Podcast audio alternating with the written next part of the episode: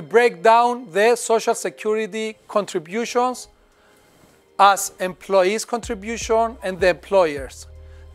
The employee for this year pays, chips in to the social securities of the state 8.3%, while the employer chips in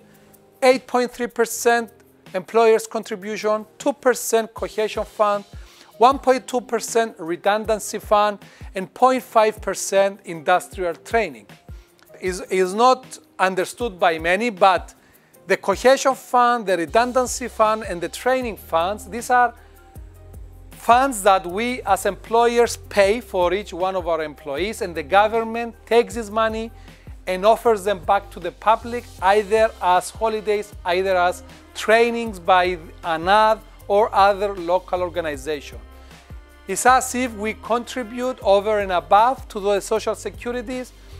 to the government so that it can take that money and pay and do stuff with them